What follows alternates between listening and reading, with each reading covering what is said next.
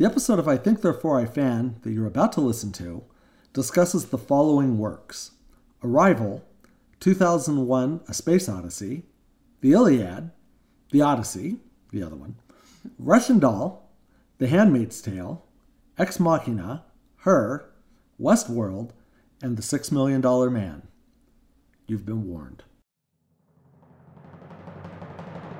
Hello, everyone, and welcome to I Think Therefore I Fan, a pop culture and philosophy podcast.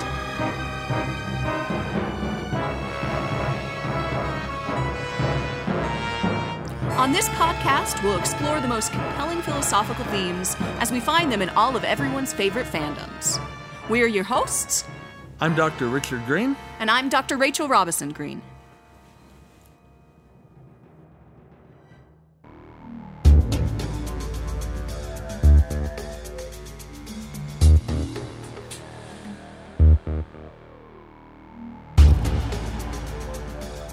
Welcome. Thanks for joining us. Welcome. So this episode is the second of two in a row from the conference that we attended a couple weeks ago, the Science Fiction Popular Cultures Conference in Hawaii. Mm-hmm. And so we're interviewing some folks. We have an interview with Jerome Abrams and Elizabeth Cook coming up a little bit later. But I thought we should maybe say a little bit about what we were doing there since we both presented. Right? We were on that Marvel panel and we talked about that briefly previously, but what was your session on? Well, my session, I was in the same session with Elizabeth, mm-hmm. So we'll hear a little bit about what she presented. There were four panelists in my session, and one of them talked about various storytelling tropes in the movie Ex Machina and how that... The main character of Ex Machina is sort of a feminist vehicle for turning those tropes on their heads, mm-hmm. which was fun. And one of our favorite movies, so that's... Oh, yeah. I think that's a fabulous movie. It seems to me that Ex Machina and Her came out pretty close to one another in time. I might be totally wrong about that, and two of my favorite movies for a long time. Yeah. And I spoke on this issue that I've become increasingly interested in, and I think it's going to be part of my research agenda for a long time, which has to do with the nature of bodies and our moral relation to our bodies as creatures. So in particular, I have two kind of sister papers going on right now that both deal with this issue. One that explores the moral relation between ourselves and our bodies, and one that sort of tries to look at the individuation of what a body even is. So I'll say a little bit about what got me going on this topic is, longtime listeners know that I've been working on in vitro ethical issues pertaining to in vitro meat. Mm-hmm. Right. So this is a process of taking a biopsy from an animal and culturing the cells and actually essentially growing meat in a lab so that you don't have to kill off animals to eat meat if you want to continue to be a meat eater. So this has this great advantage of potentially eliminating factory farming, which is a horrible, inhumane practice. But it got me thinking about broader issues because, of course, I'm tackling in the book that I'm writing on in vitro meat issues about the ethics of the procedure. But as I'm exploring those issues, I'm also thinking, because some people think that producing meat in this way is wrong because it's somehow a violation of the body. Mm-hmm. And of course, the initial taking of the cells is a violation of the body in some way, whether right. It's, even if it's a minute amount. Yeah, right? Yeah, and even if it's morally innocuous, which it may turn out to be. I mean, we do biopsies do our intentions matter, right? We do biopsies on animals to see if they have disease and then treat those diseases. And the animals don't know what our intentions are. Treat them, eat them. It's all the same. No, it isn't. Oh, okay. I thought that's where you were going. Well, maybe it is. Treat them. Yeah. So long as you're not killing them to eat them. Right. I see what you're saying. Yeah. So it got me thinking about bodies in general and how with the advancing technology that we have now, we might start to think about bodies in a different way entirely. So you probably saw the story that came out recently where there was a guy who had been paralyzed for years, and he can now move his body mm-hmm. using his mind mm-hmm. with the use of an exoskeleton. Right. So the body's contained inside the exoskeleton, but the mind controls it. And the exoskeleton. Yeah. Yeah. So, I mean, it's wild. So he's telling the machine that's now him in some way, possibly. Yeah. I mean, that's the raise thing. A hand. I actually think my position, this might be weird, but I don't think so, is that we should start to think of bodies as being... it's weird because our bodies are tools, right? Mm-hmm. But and some of these tools, my hands, my feet, my eyes, I take to be part of my body in a way that, like, my knife or a car or, a rake is not a part of my body, even though it's a tool that I use to do something. And so I provide an account of the relation between beings and bodies, a moral account that has to do with the fact that in part that bodies give rise to motivation, mm-hmm. And motivation gives rise to action, and that bodies are both the things that give rise to the motivation and the things that can actually carry out the action that you're motivated to do. And so, and there's some other features of my account, but I want my account, as I mentioned in my talk, what I want my account to capture is considerations like artificial intelligence would be embodied, mm-hmm. right? So what kind of account of bodies can we provide that makes sense out of that? So it can't be, bodies are made out of certain kinds of physical matter, and only certain kinds of physical matter, because that's question begging. Right. You know?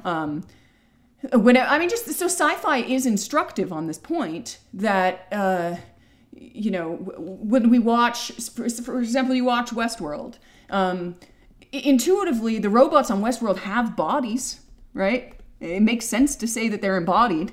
Mm-hmm. So we don't want an account of bodies that makes that impossible. Right. And, there's lots of things that people would never even question, right? Mm-hmm. So somebody... gets a titanium hip or something like that, right? It's not normal human body material, mm-hmm. It's titanium. Uh-huh. But that becomes their hip, right? One would think. The moral questions become interesting because is it problematic to harm someone's metal or whatever hip? Yeah. In the same way that it's problematic to do something with your cellular material. Mm-hmm. There are ownership questions and autonomy questions. And I just think, it's an interesting new world as we get more and more technology. I think it changes, we're asking the same old philosophical questions, but the range of answers is changing. and actually some of technology is giving rise to entirely new questions. So I can't remember where I was when somebody was saying, some people consider philosophy to be dead. Mm-hmm. Were we together when someone was saying that? Yeah. Where were we? In any event, that just strikes me as absurd because, one, philosophy's never over, mm-hmm. right? Or dead. And two, I mean... The technology that we're encountering now just raises so many interesting philosophical questions that could keep us occupied for the next thousands of years. Yeah, it really is sort of new life into something that wasn't dead anyway. Yeah, I mean, philosophy has been thriving for centuries. But now suddenly it's not just free will and whether universals are more real than particulars mm-hmm. and... and what is knowledge, right? Suddenly there's things that bear on people's lives. So I do remember where we were. It was at HawaiiCon, and we were sitting around the table talking to some of the folks that we eventually interviewed, but it wasn't. Oh, okay. It wasn't during the interview. Oh, okay. Yeah. So when you were growing up, did you watch The $6 Million Man? No. They anticipated all this stuff and didn't get any credit for it whatsoever because you know, The $6 Million Man had his parts replaced with bionic parts. Right. So, you know, he can jump over buildings and things like that. Right. That's cool. I mean, yeah, sci-fi has always been doing that. That was what was interesting about this conference is, you know, pointing out that sci-fi raises questions that often that are either just relevant to other things or sometimes actually become realities. Mm-hmm. I mean, for example, the in vitro meat thing, Margaret Atwood was writing about that before it ever happened. Right, right. So tell us about your talk at the conference. Yeah, so I was talking about my spoiler book some more, which is what I've been doing a lot of lately. And I'll mention what I discussed, but I won't go into any detail, just because on the episode, you know, a few episodes back where we talked about it, I hit on all of these themes. So the idea here was to look at what I'm calling the multiple engagement paradox, right? This is this idea that, you know, at least certain works are sort of highly contingent on spoilers, and that, you know, the spoiler isn't just a cool thing that happens. It plays a pivotal role.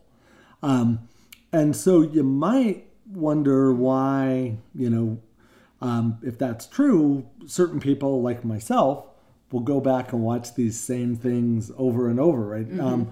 And without any loss of enjoyment. And so one thing you might think is, well, you know, knowing what happens gives you a chance to watch it with that in mind and you figure it out. And as I argued at the conference, that's good for a few viewings. But, you know, it doesn't explain why I might watch the same thing 30 times. Mm-hmm. Knowing how it turns out.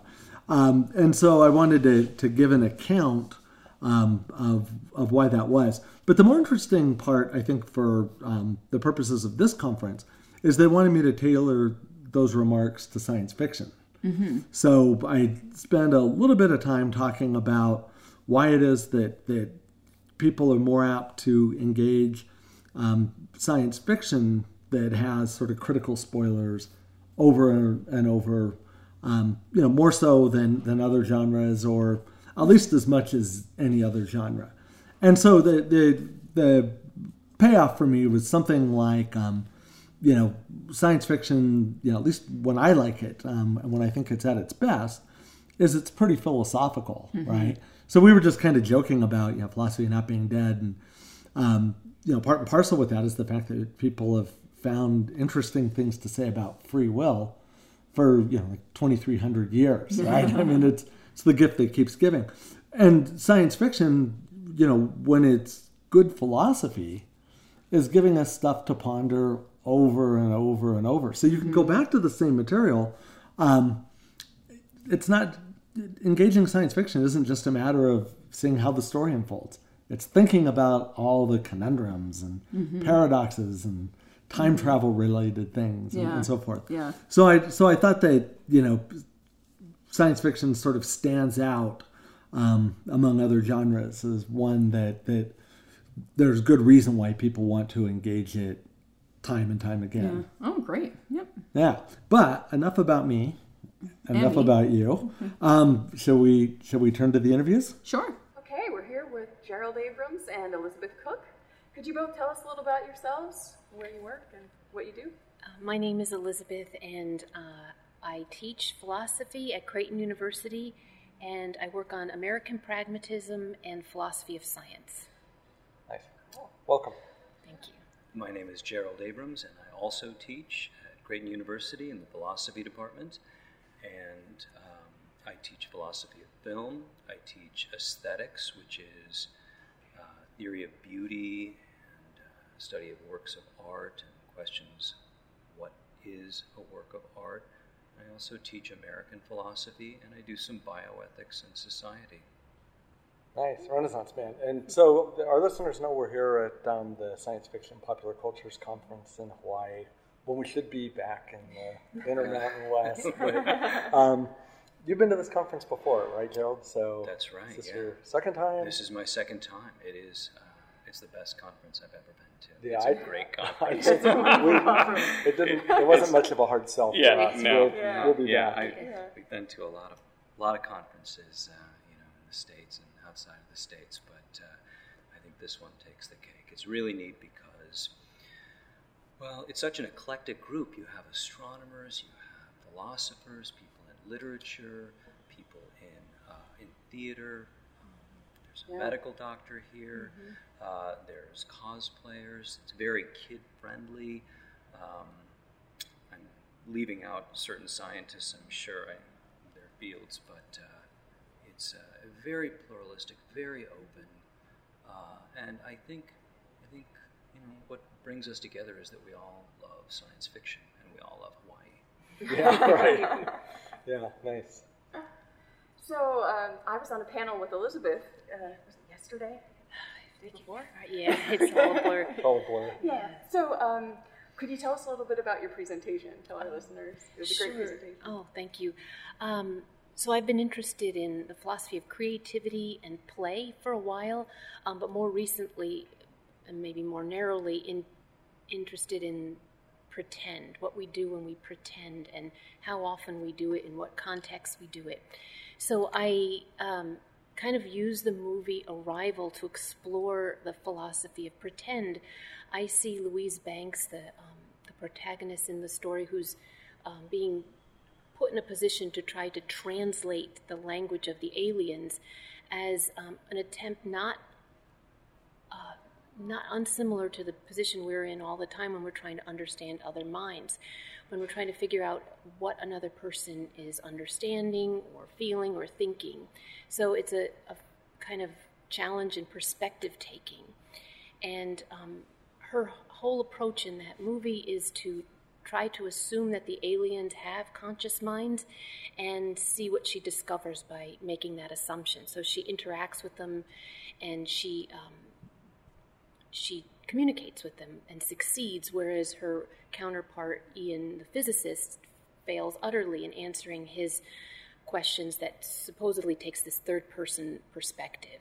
The physicists come up with nothing, and she cracks the code in terms of understanding what their purpose is and understanding why they're here. And I think that's a good lesson, and I've begun thinking about the role of pretend, not just in understanding other minds, other cultures, other humans, but understanding other theories, too. I think the scientist oftentimes has to put himself in the theory that he's considering to figure out what would it mean if this were true. And I think that extends far beyond even science. I think that's what we do in science fiction. We explore possible worlds that may never come to be, may not have anything to do with reality, but they might have a lot to do with reality. And it's only by putting ourselves there from a first-person point of view that we can find out what could be the case. So your talk took me back to grad school. I was remembering a seminar on Quine, and we were talking about problems of translation, right? So the protagonist in the film that you were discussing is a linguist, and she has to do this interpretive stuff, and it's all about the methodology. And then I started thinking about how our softball team in grad school was named the Gava Guys for a while. Perfect. That's perfect. All while managing to pay attention to what you were saying, so... Yeah, so that was good. It was a nice talk. Yeah, okay, so Gerald, you want to tell us about your presentation? Sure. Today I gave a presentation on Longinus and Stanley Kubrick's 1968 film, 2001: A Space Odyssey. One of my very favorites. It's one of my favorites, too. I think maybe my favorite. It's either that or Vertigo. I'm not sure. But Longinus is an ancient Greek philosopher, and he writes this great book called On the Sublime. And in On the Sublime, he defines this aesthetic category or form of judgment of the sublime as astonishment in surpassing even superhuman speech or writing. Basically, you have your mind blown by a great writer like Homer in The Iliad or Plato in The Republic. And Longinus is kind of coming out of a long tradition of aesthetics going back to Plato and Aristotle, who really sort of set the beautiful at the center of their aesthetics. And philosophers have been examining the beautiful for the whole of the history of philosophy. But I think what's interesting about Longinus is he He's interested in the beautiful, but he's looking to examine a kind of maximum of the beautiful, a kind of overwhelming, awe-inspiring condition of wonderment that we experience when we experience a work like Plato's Republic or Homer's Iliad. Interestingly, I think, Longinus claims that Homer's Iliad is sublime. You know, it's sublime because it's it elevates our emotional condition to like the condition of this wondrous astonishment, this elation. And Longinus says that Homer's Odyssey is not sublime, basically because Homer seems to have, you know, he's aged, and now really what he's doing is telling story after story and giving us image after image and scene after scene, and he's sort of working by amplification in Longinus' sense. He's just adding scene after scene and not giving us this incredible, overwhelming, you know, intense feeling of elation. I kind of take that distinction between the Iliad and the Odyssey as a point of departure and then try to claim that Stanley Kubrick's 2001: A Space Odyssey really redeems the potentiality for sublimity in Homer's Odyssey. Because what you get in 2001: A Space Odyssey is something wonderfully sublime. It's a picture of universal history, which begins with ape creatures led by an ape named Moonwatcher, and they're dying. They're living side by side with a candle of tapirs, and they're drinking from a drying watering hole, and there's very little plant life left, and they're fighting off a rival troop of apes, and they can do that with little more than, you know, stomps and howls and grunts, and it doesn't look good for the apes. But then the aliens, unseen throughout the film, set a tall, black, cuboid monolith in stone. And this transforms the apes with a Promethean gift of instrumental reason when the monolith is touched with sunlight.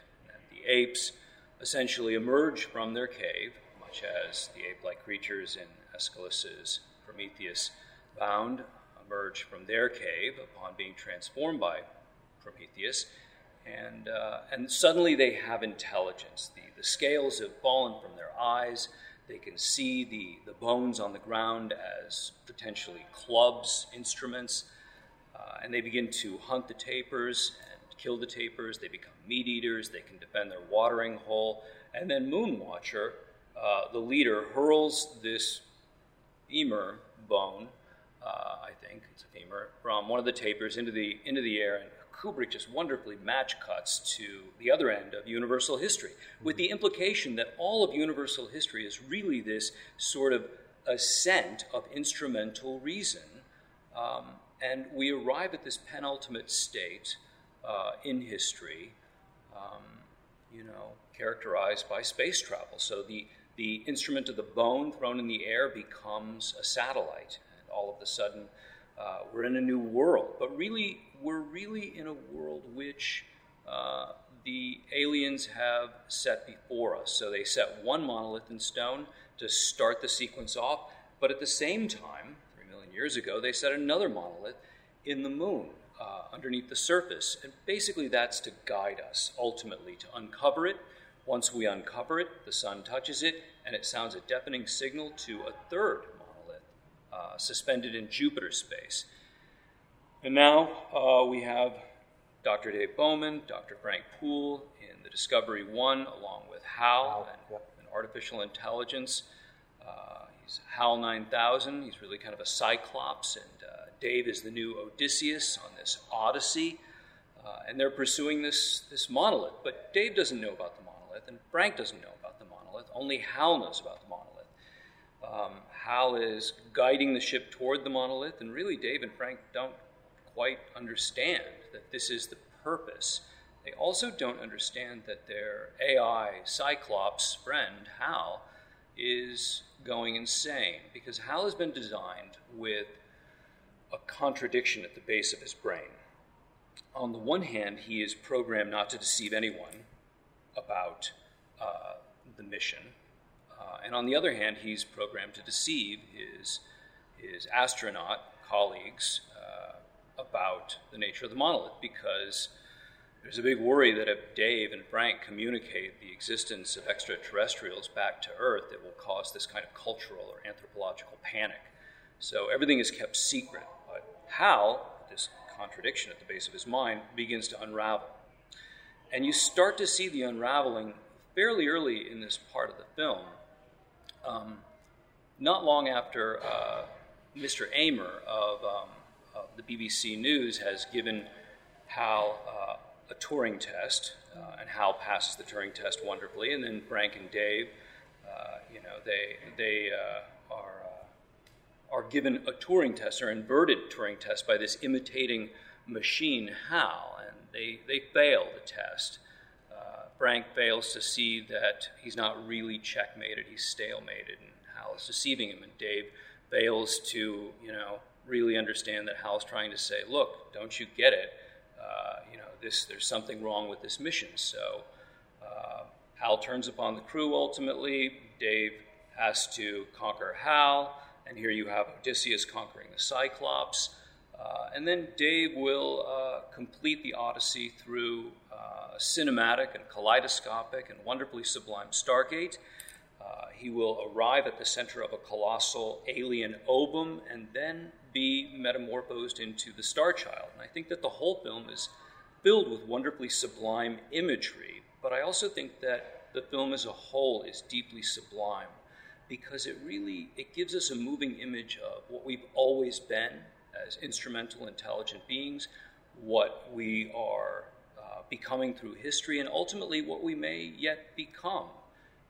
Kubrick gives us an image of the Star Child as a super intelligent being, and I think that even today, with the acceleration of artificial intelligence and the possibility of what some philosophers and artificial intelligence scholars call the singularity, we see the possibility of a new age and a new kind of being, a kind of being that we ourselves are creating. And I think that the whole film is spectacularly sublime, and so even if Homer's Odyssey doesn't quite rise to the level of the sublime, as Longinus argues, because the Odyssey is powerfully brilliant, but mainly by amplification rather than elevation. I think what we get in Kubrick's 2001 is a very elevated, astonishing, surpassing, wonderfully sublime, moving image of what we are as human beings and what we may become in the future. Great. Yeah. So we were talking earlier on a slightly different topic. You've been doing some interesting work in bioethics. Mm-hmm. Would you mind just sharing with our listeners that one sort of experiment, or I guess it's not an experiment at this point, with the silk? Mm. Fascinating. Oh, yeah. We were talking earlier about Nexia Biotechnologies. It's a corporation which basically synthesizes the genome of a goat and the genetic signature or genetic properties of a spider to create a kind of hybrid creature, and they call it a goat spider or a spider goat. And these are basically goats that produce within their milk lots of spider silk. And this can be harvested for any number of purposes, because spider silk is far stronger than Kevlar. I think it might be like 5 times stronger than Kevlar or something like that.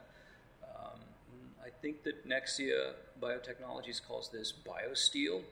And so already I think we're, a few decades into animal hybrid engineering for the purpose of, creating things like biosteel. So you were talking about enhancements in your talk, right? This is like a whole sort of new facet of your research. So what do you guys have coming up? Do you have any projects you'd like to promote? Books coming out, articles?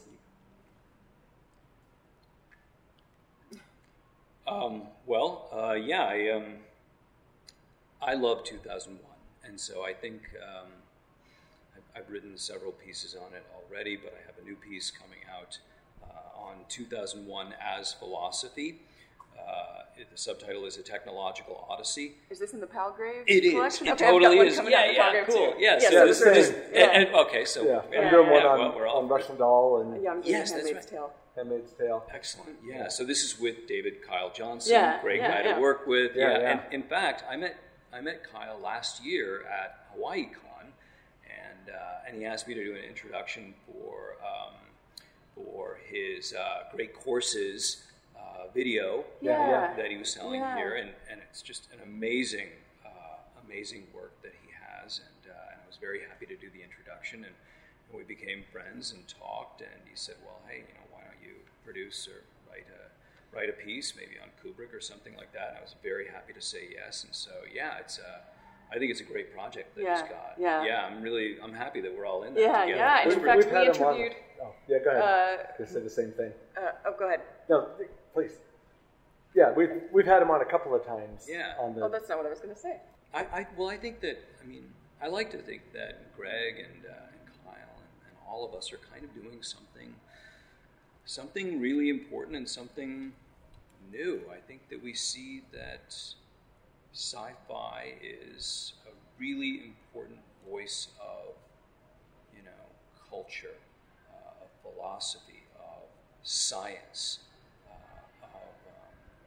the arts. It's just a really powerful medium, and I think it's really powerful in like Aristotle's sense. So Aristotle in the Poetics 9 says that poetry is philosophical because it speaks the language of possibility. It gives us moving images. That's cinema, forget that. It gives us wonderful images in poetry of what we could become, what we could be, would be, maybe, what a certain kind of individual like Odysseus or Oedipus would say or would do once you set up his character.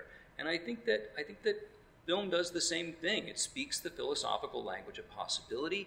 It speaks in subjunctive conditionals. It speaks in possibility as could-bes, would-bes, must-bes, maybes.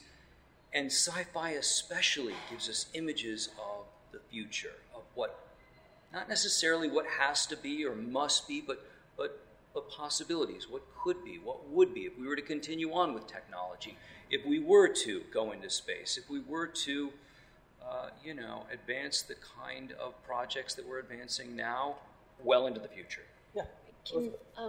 I just want to speculate, too. I just was on a panel this morning on the sacred science and science fiction, and we had a lot of fun. It felt like we were just starting, and then our time was up. But my guess is that a lot of folks here who are interested in science fiction, and actually more than interested, take it very, very seriously. I suspect that we're all... ontological pluralists, and this is an area that I've been interested in for a while. A couple philosophers that I like, philosopher by the name of Nancy Cartwright, and John Dupre, who does it more from the philosophy of biology. They make, to me, a very convincing argument that reality is not all of one kind, and there's this maybe myth in science. Maybe it's more of a philosopher's myth of what science is actually doing, but they both reject that idea that everything is unified and it's all reducible to the microphysical, and they describe beautifully, convincingly, that that's just not what's going on in the sciences at all, that the psychology is not being reduced to biology is not being reduced to chemistry, and chemistry is not being reduced to physics, and physics is not being reduced to the microphysical.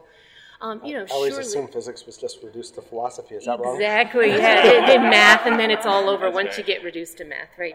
Math wins. Yeah, then Plato wins. Right? What's happened here? So it seems to me that because of there's this kind of openness to different possibilities, right? Logical possibilities, physical possibilities. This what if that Gerald, you were talking about. I think that kind of speaks to our reality as we know it. Even if we don't get into science fiction, we already live in a world where there are social realities. We don't deny that there are social realities, even if we're a physicist, and even if we're doing game theory when it comes to political science or economics, we don't, in our day-to-day lives, we don't assume always that people are rational agents, right? Sometimes we assume they're kind of irrational. So we know the limits of that particular science. We know the limits of that particular framework. And we shouldn't think that that's a flaw of the science. It's more like that's our reality. Our reality just doesn't extend to one pervasive, unified, neat little picture. So I think Cartwright calls, in one of her books, she calls it a dappled world. And I think that, it's basically she embraces the messiness of it. And it's a reality that we sort of... we do live in that world where we don't assume that we have one kind of explanation. We would think it's bizarre if somebody gave us a quantum explanation for why you missed, my ride to the airport or something like that. Yeah. We would think that was really inappropriate. And to me, exploring science fiction is about exploring that to a very large degree. Like, what are the possible realities out there? It makes it seem appropriate that the conference would be multidisciplinary. Yes, absolutely. Yeah, yeah. Yes, yeah. Why narrow ourselves, right? There's just no need for it. So. Well, wonderful. Right. Thank you both for joining us. Thank you. Yeah, thank you. Appreciate having you. This is a lot of fun. Yeah.